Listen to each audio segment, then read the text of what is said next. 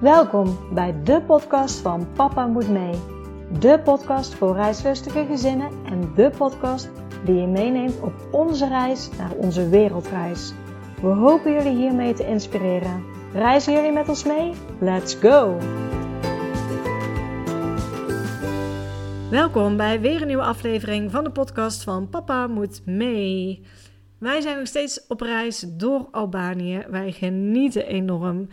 Maar voor jullie heb ik natuurlijk weer een heel mooi interview klaarstaan met een heel mooi gezin. Zij zijn op wereldreis en zij doen dat weer op een hele eigen manier.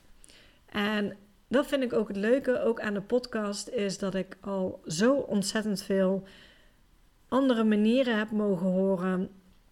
Zodat je ook weet dat mocht jij ook op wereldreis willen, er is zoveel mogelijk. Het hoeft niet op een of andere manier. Je kan het helemaal inrichten zoals jij wilt. En dat doet dit gezin ook. Dit gezin heeft er bewust voor gekozen om per land zes weken te verblijven op één plek. En dat doen ze om rust in te bouwen, maar ook om zo echt een plek te leren kennen. En niet maar een paar dagen te zijn en weer doorgaan. Ehm, in het interview vertellen ze waarom ze hiervoor hebben gekozen, hoe dat ze het hebben aangepakt en hoe dat het is, want ze zijn nog steeds aan het reizen. Ik sprak met hun toen ze in een derde land waren en hun wereldreis is nog niet ten einde. Ze reizen nog even verder. Ehm, dus je hoort weer een heel leuk, inspirerend verhaal in ieder geval. Mocht jij ook met je gezin op wereldreis willen, dan zet je vooral op de wachtlijst www.papamoetmee.nl voor het e-book. In het e-book daar neem ik je mee ook in allerlei manieren hoe dat jij op wereldreis kan gaan. Uh, ik heb inmiddels meer dan 125 gezinnen gesproken die het hebben gedaan. En al die kennis plus onze eigen kennis is opgenomen in het boek. Ik zeg dus niet, je moet het op die manier zien, maar ik laat je juist zien wat er allemaal mogelijk is, zodat ook jij kan kiezen hoe dat jij het het beste vindt voor jouzelf. Dus zet je op de wachtlijst. De verwachting is begin september dat het boek helemaal klaar is en dan komt hij online. En als je op de wachtlijst staat, kan je het natuurlijk aanschaffen voor een leuke introductieprijs. Dus zet je vooral op de wachtlijst. En dan zou ik nu zeggen: laat je weer inspireren door dit gezin. Heel veel luisterplezier.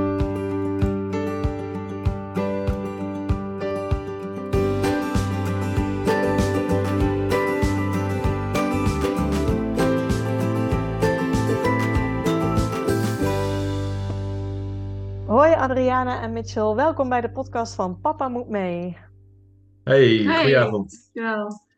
ja, altijd de eerste vraag. Zouden jullie jezelf en jullie gezin kunnen voorstellen? Mag eerst. ik ben Adriana, 31 jaar en uh, wij zijn verloofd. Ik ben verloofd met Mitchell. We hebben twee kids. De ene die wordt morgen vier en de andere die is in januari één geworden. En wij zijn uh, op wereldreis op het moment. Ja, want ik spreek jullie, jullie zijn in Portugal. Ja, klopt. Ja, voor zes weken. Ja, want ik ga me daar nog op terugkomen, want jullie hebben een hele leuke manier van reizen, zeg maar, vind ik eigenlijk ook weer anders dan andere gezinnen weer die, die je hoort. Dus dat vind ik ook weer heel leuk. Maar ik ben altijd heel benieuwd bij, bij waar kwam bij jullie het idee vandaan om op wereldreis te gaan met jullie gezin? Uh, dat was eigenlijk heel impulsief. Uh, we hadden nooit echt uh, de droom om op wereldreis te gaan. maar vorig jaar toen bedacht ik opeens dat Elena, onze oudste, dus bijna vier jaar werd.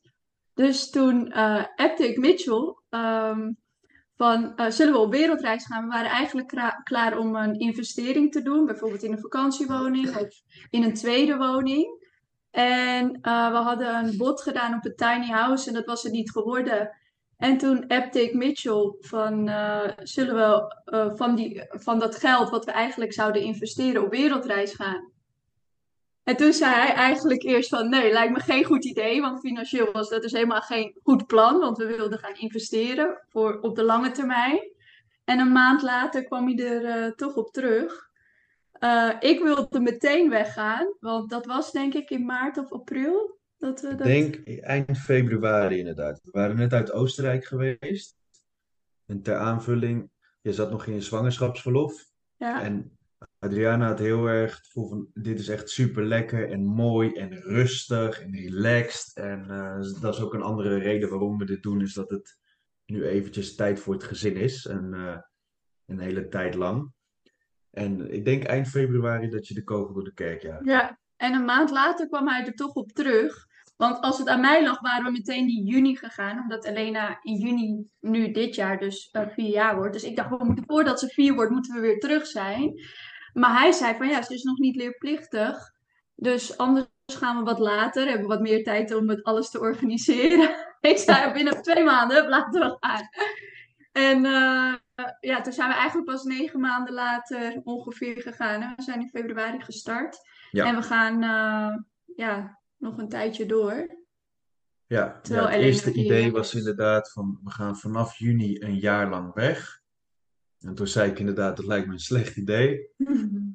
En hoe we dat eh, nou ja, zouden financieren, gaan we het denk ik zo meteen over hebben.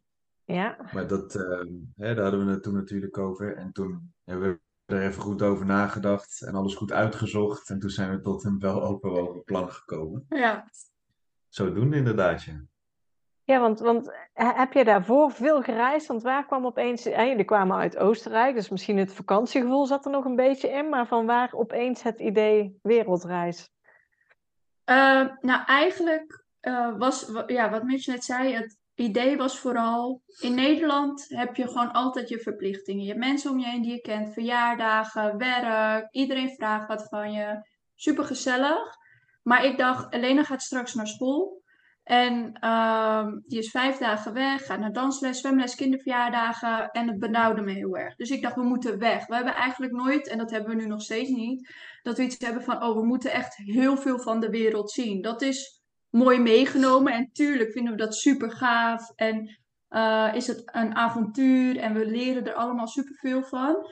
Maar het is vooral dat we even weg zijn uit Nederland en dat we gewoon even tijd hebben voor het gezin en met elkaar.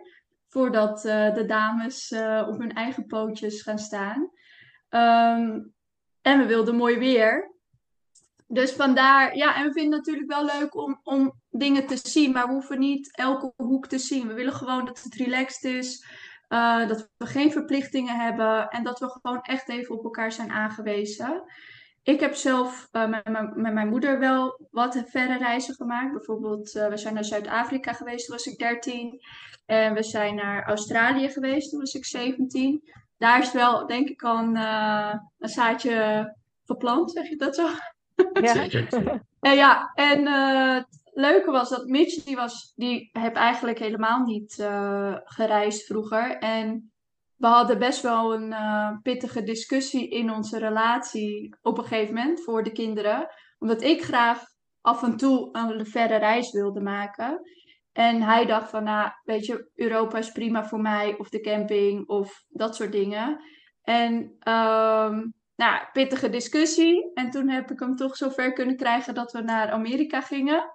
Eh, zijn we naar Las Vegas gegaan, wat hij heel erg tof vindt. Dus we hebben ook echt iets gezocht wat hij heel interessant vindt. En ja, voor mij, ik vind alles leuk. Dus eh, ja, toen zijn we samen daar naartoe gegaan. En toen is bij hem is het eh, ook gaan kriebelen eigenlijk. Het, wa- het was ook letterlijk dat jij toen zei van, het maakt me niet eens uit waar we heen gaan als het maar ver weg is.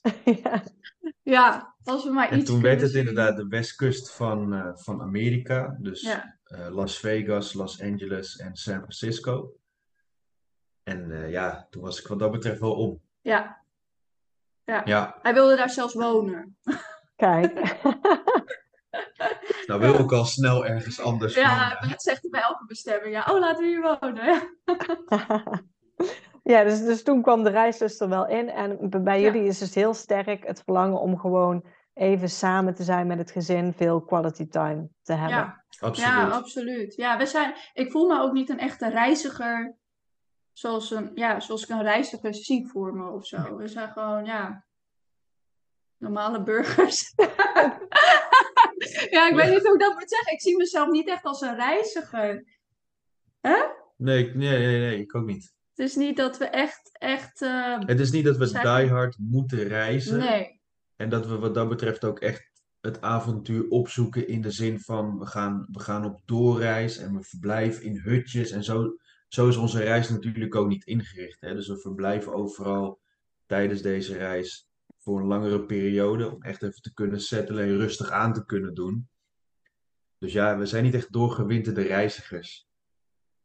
Ja, nee, jullie, wat ik al zei, jullie pakken het weer helemaal op, op jullie manier aan. En ja, reizigers is een wijd begrip, denk ik. En de een reist snel, maar als je ook langer de tijd hebt, kan je ook rustiger reizen. En gaan mensen ook steeds meer rustiger reizen uiteindelijk. Zeker. Mm, ja, ja. Ja. En ik merk wel echt, ja, we hebben, we hebben natuurlijk dan die eh eh, reis in Amerika gedaan met z'n tweeën. En nu we rustiger reiziger, dan maken we gewoon alles veel bewuster mee. En je komt op, op plekken, kom je meerdere keren, zie je toch weer andere dingen. En je herinnert het je ook beter. Want wij hebben bijvoorbeeld dat we een bezienswaardigheid, bezienswaardigheid en daarna eh, hebben we een dag rust. Dus het is niet dat we op één dag vijf verschillende plekken zien. We gaan gewoon naar één plek, speeltuin, wat eten, naar huis. Volgende dag dagje strand. We zijn zelfs wel eens een dagje thuis. Dus ja, we leven eigenlijk gewoon zoals we normaal in Nederland zouden leven. Alleen gaan we dan naar wat meer bijzondere plekken. Ja, het, het is ook, we waren in Buenos Aires en daar lazen we heel veel blogs van, ja, je kan er in principe in vier, vijf dagen wel doorheen. En wij snappen tot de dag van vandaag nog steeds niet hoe je dat voor elkaar zou moeten krijgen als je het ook echt wil laten binnenkomen. Ik weet nog heel goed dat wij daar in de taxi zaten en we waren al daar een week of vier.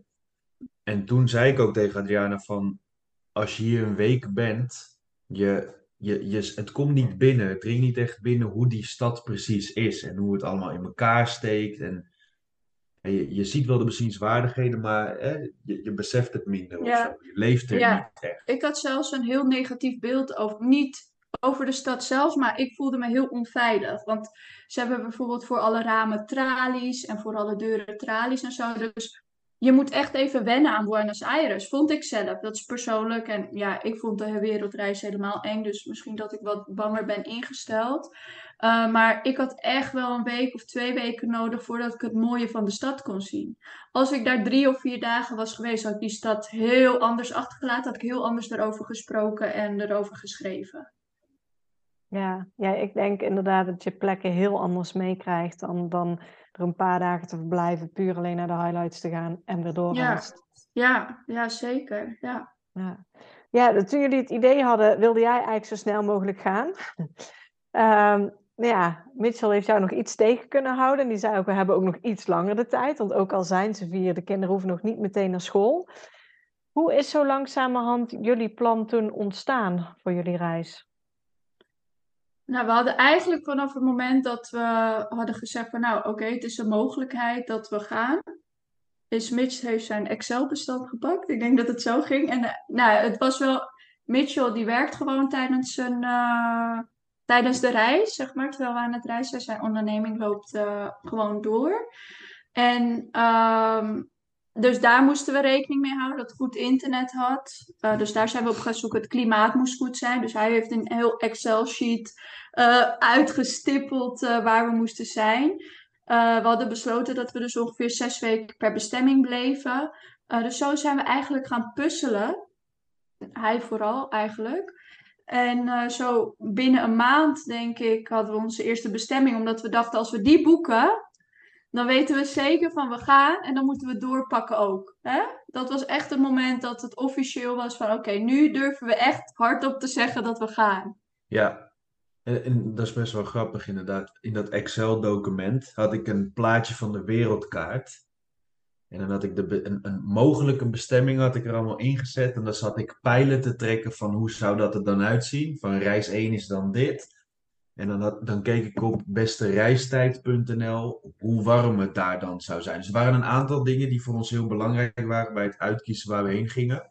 Eén was de temperatuur. Het moest veilig zijn, het internet moest snel genoeg zijn en er moest genoeg te doen zijn. Dus wat dat betreft, hè, we waren wel redelijk selectief in wat mogelijke bestemmingen waren. Ook omdat we dus langer wilden verblijven. En dan zat ik pijlen te trekken tot uh, laat op de avond wat allemaal mogelijkheden waren. En op een gegeven moment hadden, hadden we beide, maar jij zeker had zoiets van: het is wel vet als we echt de wereld rondgaan. In plaats van. Hè, daar, ja, ja, ja. Van, dat we echt we steken een de kaart over. Zeg ja, ja, ja. Dus dat is nu de bedoeling. Ja, Tenminste, dat gaat ook gebeuren. ja, Ja, jullie zijn het wel Ja. aan het doen. ja, ja. Ja, Ja, dat is, het plan kwam al redelijk snel, inderdaad, zes weken per bestemming. Dus jullie reizen in die zin, inderdaad, waar we net al over hadden, rustig aan. Echt landen op een bestemming, de plek leren kennen. Goed internet, want jij moest eh, kunnen werken ook onderweg. Was jouw onderneming sowieso, Mitchell, al helemaal ehm, ingesteld, zeg maar, dat jij online kon ondernemen ook? Of heb jij van tevoren ook nog dingen Ja. moeten doen? ja, ja dus eh, voor eh, de volledige context. Ik heb altijd gewerkt als fysiek personal trainer. Dus gewoon in een sportschool. Wel altijd zelfstandig gedaan. En mede door corona ben ik deels online coaching aan gaan bieden. En toen eh, wij, Adriana in verwachting was van Olivia, toen heb ik gezegd: Oké, dan ga ik vanaf dat moment sowieso alleen nog maar mijn online coaching doen. Om meer flexibiliteit te hebben en thuis te kunnen zijn wanneer ik dat wil. En toen het idee van de wereldreis kwam, ja, toen het was meer toeval van: hey, dat kan nu in ieder geval met mijn onderneming gewoon doorgaan. En toen wij naar Amerika zouden gaan, hè, dus die eerste reis van, van twee weken, toen was een deel van wat voor mij een drempel was, was eh, het, dat het fysieke PT dan niet door kon gaan. En dat vond ik als zelfstandig ondernemer gewoon best wel spannend. Van ja, dat, dat, je mist inkomsten. Misschien vinden mensen daar wat van. Van nee, je gaat op vakantie. En, en nu vind ik het super tof dat het allemaal gewoon door kan gaan. Dus het, het was daar al op ingesteld. Eigenlijk meer als geluk bij een eh, gigantisch ongeluk. Omdat ja, door, door Ja. corona was natuurlijk eh, elke sportschool dicht. En er waren een hoop mensen die ondanks dat toch nog wat aan hun fitheid wilden doen. Dus daaruit is het eigenlijk geboren. En nogmaals, ja, toen, toen wij het idee kregen, toen kon het ook allemaal. Ja, super. Dus eigenlijk Ja. was het bij jouw onderneming nu heel gemakkelijk dat je zegt van nou, ik kan eigenlijk van elke plek in de wereld gewoon werken. Ja, ja, zeker. Het is even rekening houden af en toe met het tijdsverschil. Nou, dat is hier heel makkelijk, want het is één uur eerder dan in Nederland. Ja, Maar voor de rest is het goed plannen. En eh, op tijd mijn eh, beschikbaarheid aanpassen. En, en de mannen die je coacht, die kunnen daarin een, eh, een moment inplannen om elkaar te kunnen spreken. Dus het is eh, vooral goed letten dat de time management, dat het goed op orde is. Maar voor de rest kan het allemaal gewoon doorgaan. ja, fijn. Ja, Ja. en eh, de financiën in het begin zeiden jullie al, jullie hadden een, een buffer eigenlijk eh, om te investeren. In een tweede pand wellicht, vakantiehuisje, tiny house, house kwam al voorbij. Ehm, nou ja, jullie zeiden we kunnen het geld gebruiken voor een wereldreis. Ook zeker een investering. Met denk ik ook heel veel rendement in die zin van herinneringen met het gezin die je nooit meer terugkrijgt. Maar natuurlijk een ander financieel rendement. Als dat je het eh, ergens Ja. in Ja. Wat is Ja, eh, daarin jullie afweging ja. geweest? We zouden, het is eh, sowieso anders gelopen dan we hadden verwacht. Ehm, want we zouden, we hebben heel veel overwaarde op ons huis. En we zouden eigenlijk een stukje overwaarde opnemen om, eh, om die investering te doen in een vakantiewoning of een eh, tweede huis. Eh, dat ging niet door. Daarvoor waren we al naar de hypotheekadviseur geweest, was allemaal goed. En uiteindelijk is het toch, en we weten eigenlijk, snappen we nog steeds niet zo goed waarom, heel moeizaam gegaan om de overwaarde op te nemen. Ehm, en dat is uiteindelijk gewoon helemaal niet gelukt, want ik ben gestopt met mijn, met mijn werk. Dus op het moment dat het bijna rond was, omdat hij natuurlijk zelfstandig ondernemer is en eh, omdat hij ook eh coronajaren heeft gehad. En die zitten gewoon bij die laatste drie jaar wat je Ja. nodig hebt als, eh, om de overwaarde op te nemen. Ehm, het ging te langzaam en eh, toen is het gewoon eigenlijk uiteindelijk niet meer gelukt. Maar we hebben ook, en ja, daar kan jij misschien wat meer over vertellen, want dat is meer jouw gebied, gespaard. Ja, het, het hele idee was eigenlijk, en dat was het allereerste bericht van Adriana, was van waarom nemen we niet een deel van de overwaarde op om op wereldreis te gaan? En zoals we net bespraken, al vanaf juni en een jaar lang. Dat was het eerste idee. Ehm, en inderdaad, daar zijn we een hele lange tijd mee bezig geweest. Ik moest het gemiddelde van drie jaar kunnen verleggen. En dat zou allemaal geen probleem moeten kunnen zijn. In combinatie met eh, wat Adriana toen ook nog verdiende. Maar dat, dat duurde zo lang en dat, daar ging zoveel tijd overheen. En de bank die moest daar zoveel op een gegeven moment documenten steeds voor hebben. Ja, En ehm, ja, nou, ons idee, wij vroegen e- echt niet om de jackpot. Als je kijkt naar hoeveel overwaarde we dan hadden. Ja, echt een heel mini deel maar. Ehm, maar dat ging uiteindelijk dus niet door. En Nee. wij hebben in de afgelopen jaren hebben we een deel geïnvesteerd in eh, crypto en in, eh, in de Giro, in een eh, ETF. En ja, uiteindelijk gebruiken we dat nu voor een eh, groot deel om dit allemaal van te kunnen doen. Dus de accommodaties en de vliegtickets, bijvoorbeeld de Ja. hoge, de grote kosten. Ja. En het leefgeld, dat is gewoon van Mitchell's eh, inkomen. Ja, want jouw bedrijf loopt gewoon door, dus je hebt ook inkomsten eh, onderweg. Ja, Ja, ja. En eh, wat hebben jullie met je eigen huis gedaan, wat je nog hebt in Nederland? daar zitten op dit moment eh, bekenden van ons in, die een eh, bijdrage leveren aan het huis. Ja, ja, fijn. Dus ook iemand die je kent, Ja. zeg maar. Dus voelt Ja, hebben we echt, ja, hebben we echt mazzel mee gehad. Ja, zeker. Ja, ja, onze spullen staan ook gewoon nog eh, thuis. Want we wilden het eigenlijk echt officieel verhuren via eh, met onbekende mensen. En dan weet je niet wie erin komt. Dus dat was wel een afweging om dat te doen. En toen kwamen zij op ons pad. En nu, ja, onze spullen staan gewoon thuis. We hebben lekker naar zolder gedaan. Eh, er is iemand in ons huis, ook gewoon qua veiligheid, hè, dat er niemand Ja. binnenkomt. Ehm, die gewoon nu op dit moment in ons huis zit. En dat is heel erg, ja, vind ik heel erg prettig. Ook dat onze spullen gewoon nog kunnen blijven staan. In plaats van alles naar een box te doen, wat, wat we uiteraard hadden gedaan hoor. Als, eh, als dit niet op ons pad was gekomen. Voor zo'n lange tijd. Ja, zeker. Ja, Jullie dochters, die zijn, waren nog niet leerplichtig. Jullie hadden inmiddels het idee best wel goed uitgedacht. De financiën waren er. Hoe en wanneer hebben jullie hun daarbij betrokken met jullie, bij jullie plannen? Ja, de jongste niet, want die was een baby natuurlijk. Dus die, en die, Ja. ja. daar valt niks aan uit te leggen. En met Elena deed ik meteen op vanaf het moment dat we hadden geboekt. Die was net drie. En ehm, ja, die pakte het heel goed op. En ik verbaasde me er eigenlijk over hoe goed ze begreep wat we gingen doen. Maar dat is zo soepel gegaan. Ja, en we hebben bij haar ook zeker wel zeer regelmatig een heel klein deel van al het leuke wat we gingen doen, hebben we er verteld. En laten zien. En laten zien. ja. Hè? Dus we zijn eh, op dit moment in Argentinië en Mexico geweest.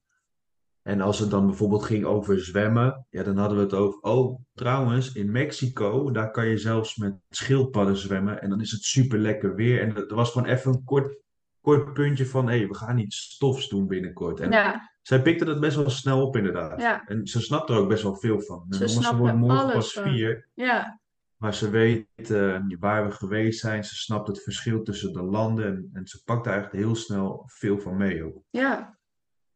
Ja, vond zij het nog lastig of had ze ook zoiets door, door die kleine leuke dingen die jullie gingen doen van ik heb er wel zin in? Ik dacht wel echt dat ze het lastig zou vinden, want we zijn heel hecht met, eh, met onze familie en vrienden en zo en haar vriendjes. Maar ze was op Schiphol gewoon, joh, doei. En eh, ze besefte echt heel goed dat we lang Ja. En eh, ja, ze had er helemaal zin in en ze vindt het helemaal prima. Maar ik moet wel zeggen dat ze gaat wel reg- regelmatig een nachtje bij oma slapen bijvoorbeeld. Of eh, ze is een paar keer met oom, allebei de oma's op vakantie geweest. Een paar dagen, een paar nachtjes naar Oostenrijk of in Nederland. Eh, dus ze is het ook wel gewend om weg te zijn. We gaan regelmatig op vakantie. Dus ja, ze, ze hebben echt nul moeite mee. Het verbaasde me wel. Iedereen had er veel meer moeite mee dan zij, hè? Ze past zich heel snel aan. Ja, Ja, terwijl ze best wel een... eh, ik wil niet echt de stempel gevoelig gebruiken, maar ze is wel... ehm, ja, niet echt gevoelig, maar wel een beetje wennen soms aan bepaalde situaties. Of als we ergens komen, dat is nu helemaal niet meer zo hoor. Maar dat was toen, eh, nu sinds het reizen, toch? Maar daarvoor had ze soms best wel periodes dat ze moest wennen. Of als we bij een speeltuin kwamen, er waren veel kinderen, dat ze heel terughoudend eh, werd. Ja, dat is echt Toch? heel erg veranderd. Ja, dat is echt helemaal. Ze speelt nu met Spaanse kindjes, Portugees, Engels. eh, ja, Ja. Ja, zij vond het best wel lastig zelfs om naar de opvang te gaan. Om naar de, hoe noem je dat, de voorschoolse opvang? ja, ja. Voorschool te gaan. En eh, zij is hier helemaal losgekomen. Dus als ze nu een paar kindjes ziet en eh, ze heeft waarschijnlijk geen idee welke taal ze spreken, dan zegt ze: Pap, mam, ik ga daar naartoe en ik ga spelen. En die, die doet gewoon het ding. En die Ja. gaat op haar eigen manier een beetje Frans, Spaans, Engels, Duits praten. En die heeft de tijd van de leven. En wij zitten echt te kijken van: Ja, oké, ja, superleuk. Ja, Mooi hoe snel dat gaat dan ook, hè, die ontwikkeling. Ja. ja. Absoluut. je hoort er iedereen over praten en Ja. je denkt, ja, je hebt daar niet echt een gevoel bij, maar als je het dan zelf meemaakt met je kinderen, dan denk je, wow, wat een ontwikkeling. Ja, want zijn jullie het gesprek nog met school aangegaan? Want ze wordt morgen dus echt vier jaar. Normaliter gaan kinderen dan in Nederland naar school. Ze zijn nog niet leerplichtig.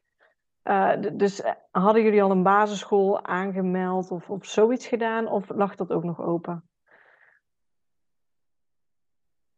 Ja, nee, we hebben eigenlijk, ja, toen we die school, we gingen een paar scholen bezoeken, eh, om te kijken welke school het beste bij haar past. En meteen bij die introductie kregen we gewoon een rondleiding. eh, en dan gaven we aan dat we wel eerst op wereldreis zijn, dat we later, eh, dat ze pas later start. En dat was eigenlijk op geen één school deden ze daar moeilijk over. Dan was het gewoon prima en dan zien we er dan. En, dus ze begint nu in januari, dus na de kerstvakantie, is het plan. Als het niet wijzigt. Ja, maar ook omdat ik, ik denk dat Ja. voor de, voor de meeste basisscholen, er zijn vaak wel meer leerlingen die in januari starten. En ja, ze is inderdaad dan nog steeds niet leerplichtig, dus er was inderdaad geen school die daar moeilijk over deed. Nee. Nee, nee, sowieso fijn. En wat, ja, volgens mij kunnen ze ook weinig anders. Maar het is Ja. wel fijn Ja. als ze daar in ieder geval ook open en welwillend tegenover staan. Tegenover Ja, staan. Zeker. en zelfs enthousiast, denk ik wel. Al, iedereen die we, ik weet niet hoe enthousiast ze worden als we er over twee of drie jaar weer over beginnen. Maar, Waarschijnlijk veel minder. maar ze waren nu wel enthousiast, ja. We hebben het Ja. bij sommige scholen wel alvast een, een beetje laten vallen van hé, hoe zit het als ze over een paar jaar nog een keer een paar maanden weg Ja. Dat, dat lijkt altijd wel een heel stuk moeilijker bij de meeste scholen. Ja, Ja. In ieder geval de scholen waar wij geweest zijn. ja, Ja, soms ook omdat ze er nog weinig ervaring mee hebben vaak. Hè? Dat, dat geen gezin het heeft gedaan of ook niet weten hoe of wat Ja. precies. Dus dan eh, vinden ze het vaak ook al iets, eh, iets enger. Ja. Ja, wat, wat, wat eigenlijk wel apart is, want ik kan me niet voorstellen dat, dat je als leerkracht niet kan inzien dat dit heel erg bijdraagt aan de ontwikkeling van de kinderen. Dus als leerkrachten dan meteen doen van, oh, dat ken ik niet. En ja, dat vind ik dan in plaats van open te zijn en vragen te stellen bijvoorbeeld. Ja. Deze school was best wel meteen gesloten, vond ik, hè? Toch? Ja, ja, het is jammer. Hoewel er ook heel veel scholen zijn die heel enthousiast reageren, het helemaal Ja. geweldig vinden. En dan vervolgens zeggen, maar we kunnen niks voor jullie betekenen. Ja. ja, Ja, fijn. je zou eigenlijk een soort vast protocol moeten hebben van hé, als je dat wil doen, dan eh, heb je gewoon een ander soort van onderwijs en dan moet je een vast, stru- vaste structuur moet je aanhouden. Ja, Ik denk dat dat er gewoon helemaal nog niet is. nee. Nee, Nederland is in die zin, want ik heb ook een paar Belgische gezinnen gehad. En in België kan je gewoon heel makkelijk kiezen voor homeschooling. Ehm, maar daar, daar zitten wel toetsen aan vast en toetsmomenten. Dus daar zit wel controle op. En in Nederland kan je ook kiezen voor homeschooling, mits een kind nog niet ingeschreven heeft gestaan op een school. Ja. Maar dan word je in Nederland ook helemaal losgelaten. Dus in Nederland is het eigenlijk wel het ene extreme en het andere. Dus of je Ja. zit op school en je moet echt fysiek aanwezig zijn. Om de, en je hebt ook schoolplicht naast de leerplicht, wat het zo moeilijk maakt. Ja. Je Of je wordt zoekt ook het maar uit. losgelaten in de Ja. Ja. Alsof Ja. ze een beetje gekwetst zijn eigenlijk. Ja, Van, ja, zoek het dan maar uit. Ja. Als het niet op onze manier, zoek het dan maar uit. Ja, Schrijf je maar uit. ja. Ja apart hè. Ja, dat is wel echt jammer bij ons hoor, vind ik. Want als thuisonderwijs mogelijk is, waarom is het dan niet tussendoor mogelijk? En ik snap wel dat het niet om een zomaar reden is, omdat ik denk dat de veiligheid van sommige kinderen daar ook wel heel belangrijk bij is. Als je vooral hoorde wat er in de co- coronaperiode allemaal gebeurde, toen kinderen heel veel thuis waren en zo. Maar ik denk als jij goed kunt aantonen, maar goed, dat is misschien een, ander gesprek, maar als jij, als jij goed kan aantonen wat je gaat doen en dat het bijdraagt aan de ontwikkeling van je kind en thuisonderwijs bestaat al, waarom zou dat dan niet gecombineerd kunnen worden? Ja, zeker. Ja. Ja, jullie hadden eh, een heel plan in Excel klaar liggen met eh, pijlen, wereldkaart, seizoenen. welke plekken zijn er toen allemaal uitgekomen? Uh, we zijn begonnen in Buenos Aires, Argentinië. Daar zijn we zes weken geweest. Daarna naar uh, Mexico, Playa del Carmen. Uh, daar hebben we eigenlijk wel. We, zaten in Playa del Carmen, maar we hebben alle eilanden gepakt. En Tulum vonden we heel erg leuk. Um, nu zijn we dus in Lissabon. onze volgende bestemming is Canada. Daar doen we drie om drie weken, omdat we dat hele, allebei de steden heel interessant vonden. Dat is Montreal en Toronto. Uh, en daarna vliegen we naar Japan. Japan is nog korter, omdat uh, Mitchell dan vakantie heeft. Super luxe. en hij heeft dan vakantie, dus daar zijn we maar twee weken. Ook omdat ik het niet zag zitten daar om uh, in mijn eentje veel te ondernemen, omdat het heel erg druk is. Um, dus we gaan daar gewoon met z'n allen elke keer op pad naar Disneyland. En daarna staat het nog open. Uh, iets van Azië, Bali, Thailand. Australië is ter sprake gekomen, maar ik denk Ik weet het eigenlijk niet. ja, we, zien, we hebben Zou kunnen. Ja, ja. Uh, het is eventueel nog een mogelijkheid, maar we hebben tot en met Japan geboekt. We hadden alles van tevoren geboekt, ook uh, vliegtickets, accommodaties, alles eigenlijk. En behalve Indonesië uh, staat nog open. En dat komt ook eigenlijk omdat zij een vaccinatieplicht nog ja, ja. hebben. Um, en wij... we, we hebben Bali geboekt, alleen ze moeten het land nog even opengooien. Versoepelen, ja. Is, is dat... we naar binnen ook, Op, dat, op dit moment nog steeds, ja? Die hebben nog steeds... Uh, ja. Als ja, een van de weinigen dan eigenlijk nog, hè? Ja, Ik denk misschien zelfs de enige. Ja, en wat onbekende landjes. Want je kan op uh, www.ongevaccineerd reizen of zo... kun je wat... Ja, dan, dan kan je een hele reeks met, uh, met landen zien... En er staan wat onbekende landen en, en Indonesië staat erop. En ze hadden wel aangegeven dat ze bezig zijn om te kijken naar mogelijkheden om te versoepelen. En dat is denk ik een maand geleden. Maar hebben, ja, ze zijn nog steeds aan het kijken. ja, ze zijn nog steeds aan het kijken. Ja, dus, uh, en we willen wel graag het liefst van tevoren boeken, omdat we merken dat de accommodatie. We willen wel echt een goede accommodatie, omdat we vaak langer ergens zijn. Ja. Uh, en hij moet gewoon een goede werkplek hebben, dat ik ook met de kids normaal thuis kan zijn, zonder dat hij gestoord wordt uh, met zijn werk. Um, en, en we merken ook wel dat de prijs wat gunstiger is. Ja, als we van tevoren. Ja, en met het vliegticket scheelt het ook heel erg. Niet, ja, wel deels ook gewoon qua prijzen. Maar voornamelijk ook bijvoorbeeld plekken. qua wat voor plekken je hebt. Ja. En met twee kids dan scheelt het nog best wel als je net even iets meer B-ruimte hebt. Ja. Um, of, of net even wat betere stoelen. Ja. Dat maakt op een vlucht van uh, acht uur of meer maakt het best wel veel uit. Ja, ja precies. Ja, spannend. Ik, ik hoor, ik, ik, heb voorbij zien komen dat ze niet heel streng controleren. Maar ja, dus net ook weer van welke plek vlieg je, waar kom je ja. in. Dus, ja, ja, dat, daar, daar zijn we zeker over aan het nadenken. Omdat we dat ook hebben gehoord en gezien. Uh, maar wat ik ook begreep, inderdaad, de een die was niet gecontroleerd en de ander is drie keer gecontroleerd. Ja. Uh, nee, en ja, we, we, we moeten er nog even goed over nadenken wat we precies uh, gaan doen als het niet versoepelt.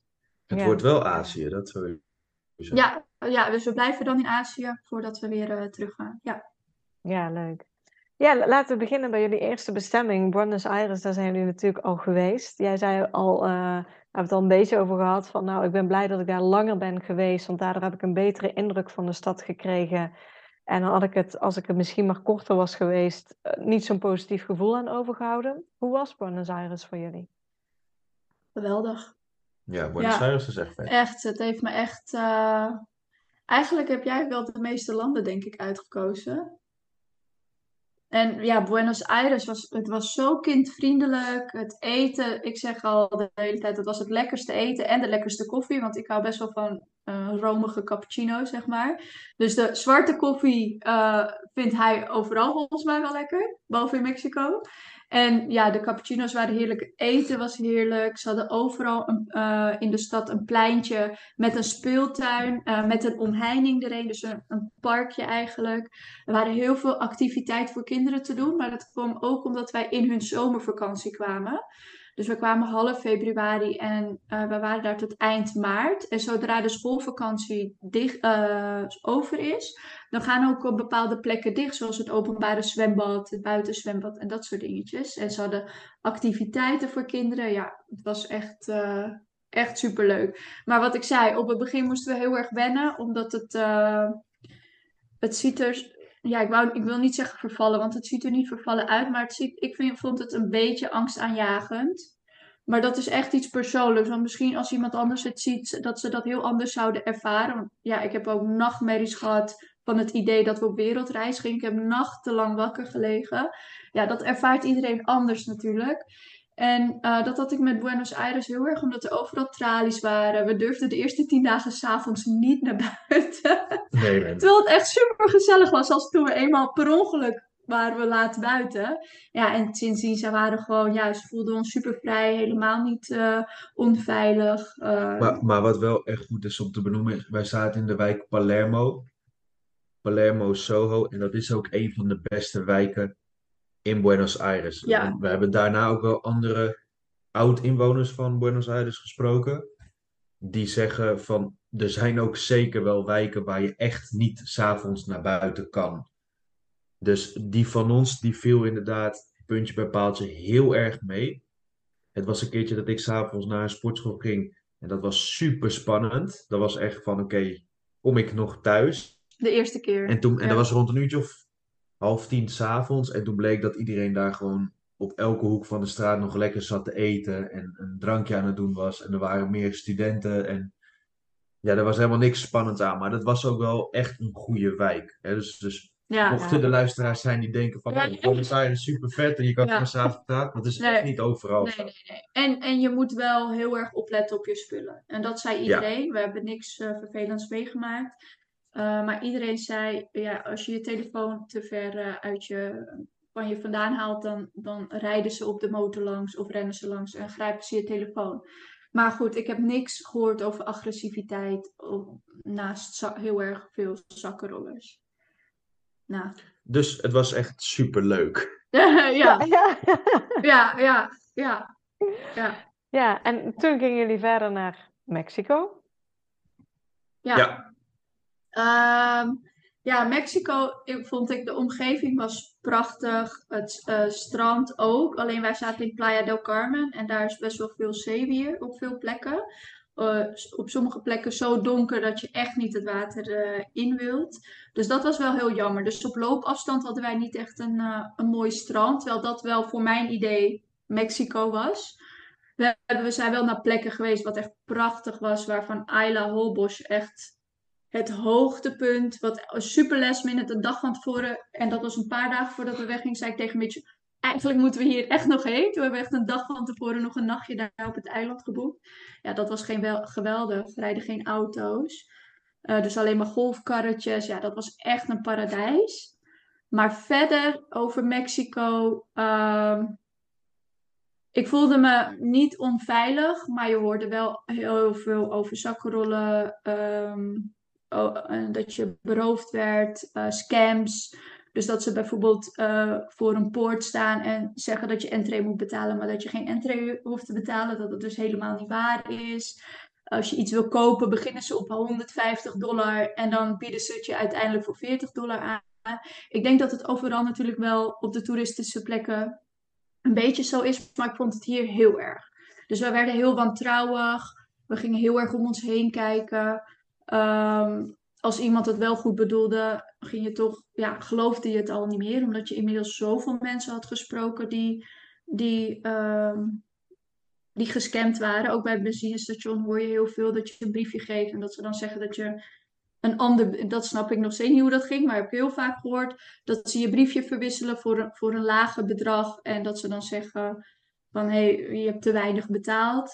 Nou, dat soort dingen was gewoon daar heel veel ik vond dat niet heel relaxed. Want je was continu bezig met uh, om je heen kijken. We hebben een geweldige tijd gehad. Maar dat is wel mijn eerlijke mening over Mexico. Ja. En, misschien, en wat ik zeg, ja, iedereen kan het anders ervaren. En misschien ook omdat we er zes weken waren, dat we gewoon heel erg op onze hoede waren de hele tijd. Ja, maar dat, ik denk sowieso voor iedereen die wilt reizen, is dat wel een goede afweging. Buenos Aires is echt een, dat is een stad waar je zou kunnen wonen. Zo moet je het ook echt zien. Dus mensen waren daar verbaasd als we geen Spaans spraken, want het is niet heel toeristisch. En in Mexico, en zeker Playa del Carmen, het is gewoon een toeristische trekpleister. Ja, Dus het Ja. is ook niet per se dat we het daar niet hadden verwacht. En het had ook zeker voordelen natuurlijk in de, Ja. van, eh, heel veel stranden. En, en Ja. iedereen die er naartoe gaat, zouden we ook zeker aanraden. Ga naar al die eilanden die er Ja, omheen ja. liggen. ja, Als je daar dan toch bent. ja, Maar het is wat dat betreft gewoon een heel stuk toeristischer. Ja, En dat merk je gewoon. ja. Maar ik zou niet niet geweest willen zijn. Dus ik, het is Ja. niet dat, dat ik geen leuke tijd heb gehad, absoluut niet. Maar ja, ik vond dat wel echt een eh, puntje dat ik dacht van, oh, ik vind het ook wel weer lekker om weg te gaan. Ja, en dat Ja. is hier, een mooi bruggetje naar eh, Lissabon natuurlijk. Dat is hier ineens, Ja, ineens hoeft dat niet meer. En dat is echt heel relaxed. ja, Maar je hoeft hier niet meer continu op je zakken te letten. De mensen die hoeven je niet meer, ze proberen je niet continu de winkels in te trekken om wat te verkopen. Eh, Je wordt niet gescamd. Het is, het is ineens heel relaxed. Dus, en ook nog eens Europa. en Europa. En, Ja, het bekende, zeg en dat is denk ik sowieso ook wel fijn. Dat was on- onze intentie ook om eigenlijk op veel verschillende gebieden te komen met andere culturen, andere landschappen. Is, je, je snapt het contrast ook heel goed. Dus nu, het voelt nu heel erg fijn om niet continu op je portemonnee te hoeven letten. Wat alsnog moet in de stad, want je hebt overal zakkenrollers, net als in Amsterdam. Maar ja, heel anders. Heel anders Heel inderdaad anders, dan ja. daar. En Lissabon, over Lissabon, ja, de- Lissabon vinden we echt helemaal geweldig. Je hebt alles. Ik hoorde het eigenlijk en las vooral over citytrips. Maar ik kwam hier en na een week zei ik, we hebben aan zes weken echt niet genoeg. Want er is nog zoveel om Lissabon heen. Eh, zoals Sintra is echt een sprookjesstad. Het is net alsof je de Efteling binnenrijdt. Je hebt Cascais, is een badplaats. Je hebt de prachtigste stranden van Europa. Dus ja, Lissabon ook in de stad heel kindvriendelijk. Heb je overal weer een parkje met een omheining en een kiosk ernaast waar je koffie kunt halen. Als Of wijn. Als we geen rebelse, als we geen rebelse dreumes hadden, dan hadden we daar ook echt gebruik van kunnen maken. van die kiosken. maar als je misschien ja, eh, eh, met de vier- en zesjarige reis, dan gaan je kinderen spelen. Je zit er letterlijk naast, naast het hek waar je gewoon koffie kunt drinken. En vervolgens is er live muziek op het pleintje en zonnetje. Ja, het is echt hier eh, heerlijk. Ja, aanraden, dikke aanraden. Een plek Ja, waar en jullie is, zouden kunnen wonen weer? Of, eh, Nou ja, leuk dat je dat Die laat ik even aan jou. oh, Nou, waar we het net al over hadden, Mitchell zou overal kunnen wonen. Want hij zei, Buenos Aires, nog gaan niet wonen. En nu zegt hij dat ook weer, maar het is wel, ehm, het is geen gesloten deur. Dus we zijn vooral heel erg aan het onderzoeken wat het zou betekenen. Ze hebben bijvoorbeeld, ik weet niet of ik dat kan zeggen, over de belasting hebben ze gewoon echt, Ze hebben hier eh, interessante belastingvoordelen. ja, ja. hele- helemaal voor crypto en aandelen en dat soort dingen. Nou, Onder, onder andere. Ja. Maar, maar zelfs Ja. ook, eh, ben je in loondienst of, of werk je online? Ja. Of, ehm, het, wat dat betreft, dat, dat werkt wel, het werkt interessant. Wat, wat voor mij Ja. een, een grote factor is, is dat het hier bijna het hele jaar door 10 graden warmer is dan in Nederland. Ik heb het toevallig vandaag opgezocht en waar in Nederland zijn er, valt er 250 dagen lang regen in het jaar en hier zijn dat er 150, dat er überhaupt regen valt. Dus ik vind dat wel heel erg fijn. ja, Dat ehm, je kan gewoon naar buiten. Het hoeft niet eens voor mij snikheet te zijn. Maar je kan buiten gewoon naar de speeltuin. ja. En dat klinkt super simpel, maar in Nederland doe je dat vaak gewoon niet. Omdat het koud, nat en naar ja, ja, ja. Ja, dus het is wel, het, de deuren zijn niet gesloten. We zijn het gewoon een beetje aan het onderzoeken. Ik, ik spreek, als hij bijvoorbeeld aan het werk is, spreek ik soms ook met mensen die hier wonen. Eh, ik zit in zo'n expat WhatsApp groep, dus dan eh, ja, wordt gewoon gevraagd van, hey, we hebben deze leeftijd kids en wil je afspreken? En ja, dan hoor ik gewoon wat verhalen aan en zo. Dus we zijn het eh, aan het onderzoeken. Het is, eh, ik, ik zou het niet zo snel doen in verband met, eh, onze familie thuis en vooral onze ouders. Ehm, maar goed, als zij mee willen. Als jullie luisteren. Als je- ja. en jullie willen mee, Ja, ga zeker luisteren. ja, ja, ja, ja. Ja. Nee, maar het is, we moeten het echt nog onderzoeken. Dus eh, we, we staan ervoor open en we zijn het gewoon heel erg aan het onderzoeken nu, op dit moment. Ja, Sowieso hoe ons leven eruit ziet als we straks terug zijn. Ja, snap ik. Ja. Hoe doen de meiden het onderweg? Want ze hadden er zin in. Eh, ik kan me ook voorstellen met de leeftijd die ze hebben, dat ze inderdaad niet echt het besef hebben wat ze nu gaan doen en hoe lang het allemaal duurt ook. Ja, Hoe hebben ze tot nu toe gehad? Olivia, die, eh, die maakt het niet uit. Die is nog te jong. Die, die, die begrijpt het nog niet. Zolang zij met ons is, is alles prima. Maakt het ook niet uit waar we zijn, in het vliegtuig, in een appartement. Maakt echt niet uit. En Elena, die gaat nooit meer naar huis. Die gaat nooit naar school. die, eh, ja, die vindt het allemaal prima. Als we ergens zouden blijven, zou ze prima vinden. Die, M- mijn moeder is nu toevallig hier in Lissabon. ja, En voor Elena de verjaardag komt mijn schoonmoeder Adriana, de moeder, die komt morgen dan ook. En mijn moeder die vroeg aan Elena van, hé, je bent dan nu in Argentinië geweest, in Mexico. Maar waar zou je nou willen wonen? Toen zei ze ook, ik vind alles goed. Ze- Het maakt er echt niet uit. Als er maar speeltuinen zijn en als ze inderdaad maar niet naar school hoeft, ja, dan vindt ze het allemaal wel best. ja, ja. Super flexibel. Ja. Heer- heerlijk, wou ik zeggen, die flexibiliteit ook. Ja, Ja, absoluut. Ja, ja, zij gaat er echt nog veel makkelijker mee om dan, dan wij dat soms doen.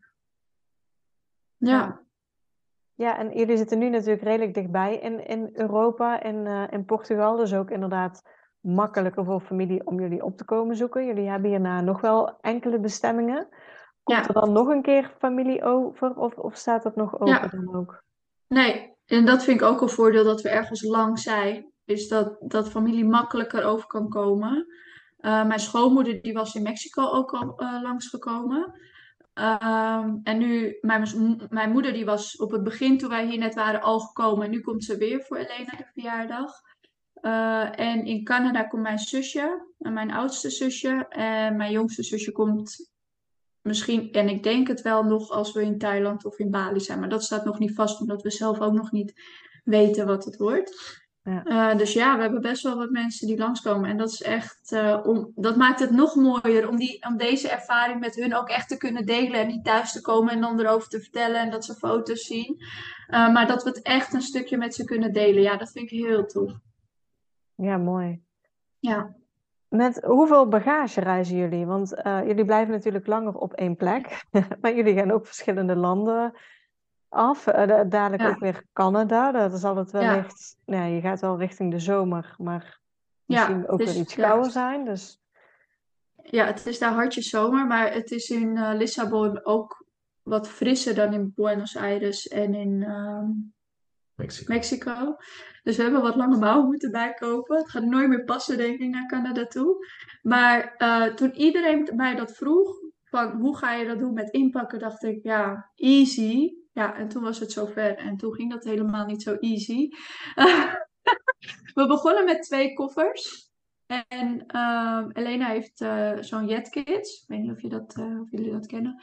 Ja. Ehm, daar past niet zo heel veel in, maar dat is wel heel fijn. Eh, zij vindt hem echt helemaal geweldig om, om erop te zitten. En je kan er een bedje van maken. Ja, dat is top.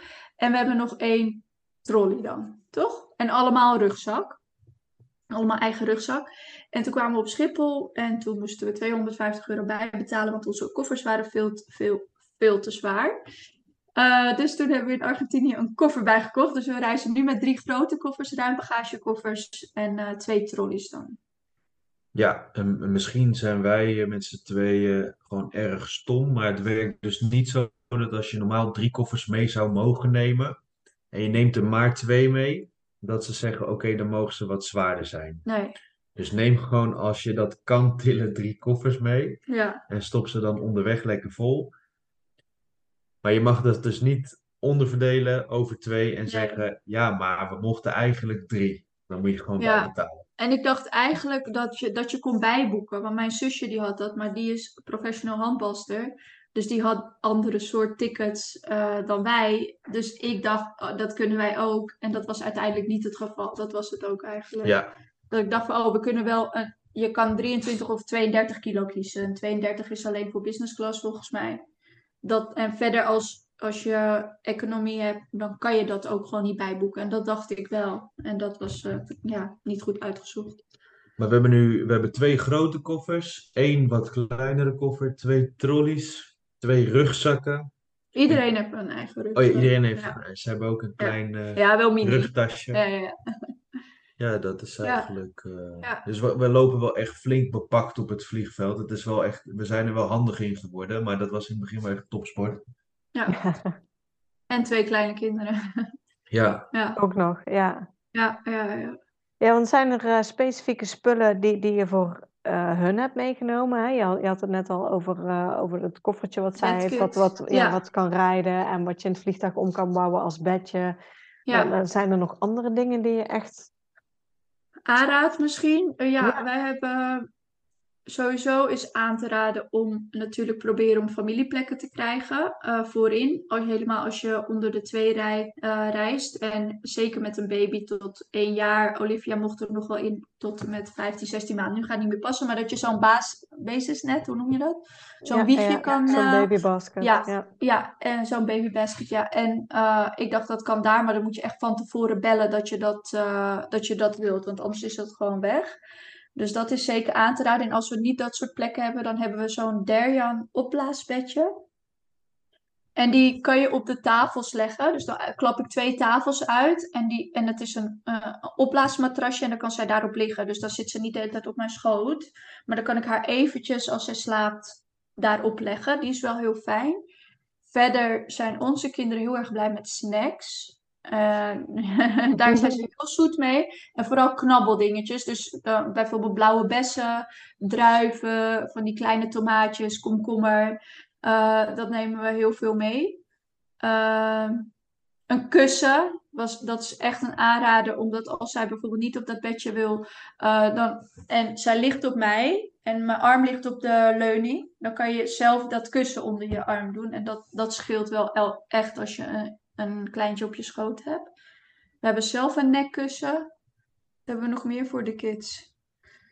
Zij gaan heel goed op nieuwe spulletjes. Bijvoorbeeld een nieuw boekje, stickerboekje of zo. Dus dat je bijvoorbeeld op het vliegveld een nieuw stickerboekje koopt. En dan dat ze dat mogen gebruiken in het vliegtuig.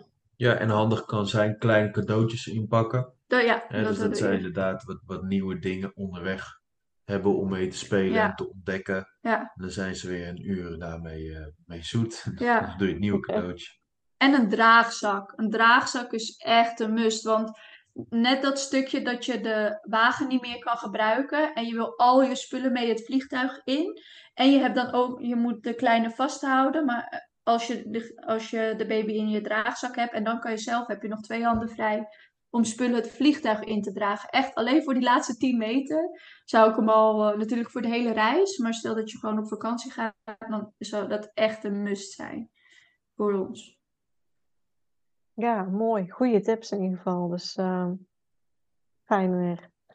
Ja, ja, jullie hebben nog uh, hele mooie weken te gaan, zeg maar. Uh, nu nog in Portugal en daarna staan er ook nog hele mooie bestemmingen op het programma voor jullie. Ja. Hebben jullie nog een goede tip voor gezinnen die ook hetzelfde als jullie willen doen, die ook voor langere tijd op reis willen gaan? Ik denk dat de belangrijkste tip is dat als je, als je twijfelt of Dat het kan. Ja. dan kan het 100% zeker Ja. van wel. Ja. En dat is wat wij ook heel veel om ons heen horen, is dat er gewoon een, een hoop gezinnen zijn die het wel kunnen. En dat je soms wel voor goed moet uitzoeken hoe je het kan realiseren, maar dat het kan. En ik denk dat dat misschien wel de belangrijkste tip is. Doe het gewoon. Ja, en kijk naar andere En- mogelijkheden. Gewoon als je denkt Ja. van, ik heb het geld niet op mijn bank staan. Vraag aan andere gezinnen hoe zij het hebben gedaan of hoe zij het doen. Of luister alle afleveringen van Papa moet mee. Precies. En ja, en gewoon, weet je, misschien heb, heb je een bepaald idee in je hoofd dat je een jaar wilt gaan en lukt dat niet. Ga dan voor een half jaar twee maanden, maar doe het gewoon. Want dit is echt iets waarvan je later in je oude stoel zit en denkt, chips, had ik het maar gedaan toen het kon. Of je weet niet hoe de situatie verandert. En dat denk ik altijd van, ja, stel dat mijn, mijn ouders slechter worden, of zijn moeder bijvoorbeeld, dan doe je dat gewoon niet meer op het moment dat je ouders echt zorg nodig hebben. En dat waren ook voor ons redenen om het nu gewoon te gaan doen, zonder dat we dat verlangen heel lang van tevoren hadden. We hadden gewoon het idee, we moeten dit doen. And then we can die, zeiden we. Ja, maar je weet, je weet inderdaad nooit wat, eh, Nee. wat er op je pad komt. En iedereen die krijgt zijn eigen uitdagingen sowieso in het leven. En heeft die misschien al, maar kijk gewoon naar wat wel kan. En ook naar, naar de redenen waarom je het wel zou doen. Wij kregen bijvoorbeeld heel vaak de opmerking van: Oh, maar je kinderen herinneren zich toch niks ervan. Ja, dat is toch niet de enige reden waarom we zouden gaan. Ondanks dat ik wel echt denk dat ze misschien de details zich niet herinneren, maar zich echt wel hun jeugd, ja, je jeugd vormt gewoon wie je later bent. En wij trekken ze zo extreem uit hun comfortzone. Mij, mezelf in ieder geval. Dus hun natuurlijk ook. En ja, ik denk echt dat het bijdraagt op latere leeftijd, ondanks dat ze zich de precieze plekken niet kunnen herinneren. En daarnaast, als zij zich het helemaal niks herinneren, dan heb je zelf mooie herinneringen.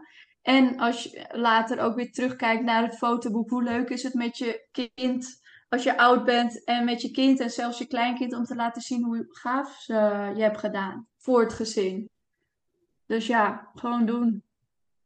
Ja, En zoeken naar mogelijkheden. Want als je iets echt wil, dan, dan kan het 100%. En, en dat is het ook. Van we, we hebben wel, ja, honderd misschien overdreven, maar heel vaak komt er iets ook bij ons waarvan we denken: oké, het, het gaat dus niet zoals we het eigenlijk zouden willen. En ja, als het niet kan zoals het moet, dan moet het maar zoals het kan. Ja. En het geld komt wel weer binnen. Ons pensioen is nu, eigenlijk was dat ons pensioen. Weet je, investeren of eh, in crypto en aandelen. En ja, dat maken we nu op. Maar als we terug zijn, gaan we weer nieuw geld verdienen. Het komt wel weer binnen. En anders verzinnen we wel weer manieren. Ja, mooi. Ik denk hele mooie, duidelijke tip. Waar kunnen, Ja. ja, Ja. doe het. Waar kunnen mensen jullie, eh, ja, waar kunnen mensen jullie nog volgen, jullie, eh, jullie reis? Nou ja, leuk. Eh, ja, ik deel eigenlijk eh, alles via Adriana laagstreepje Ljubic eh, op Instagram, L-J-U-B-I-C. Ehm, en ik heb ook mijn eigen blog, moedersmetdromen.nl. Daar schrijf ik ook heel veel over. Eh, ja, vooral gericht op moeders eh, die graag willen reizen met hun man eventueel natuurlijk. En Mitchell, Ja, ik ben super makkelijk te vinden op Instagram. Mijn naam is Mitchell Dikke. D-I-K-K-E. Dus voor degene die het horen, dat ga je waarschijnlijk dan onthouden. En eh, ja, ik deel ook veel van wat we doen op Instagram.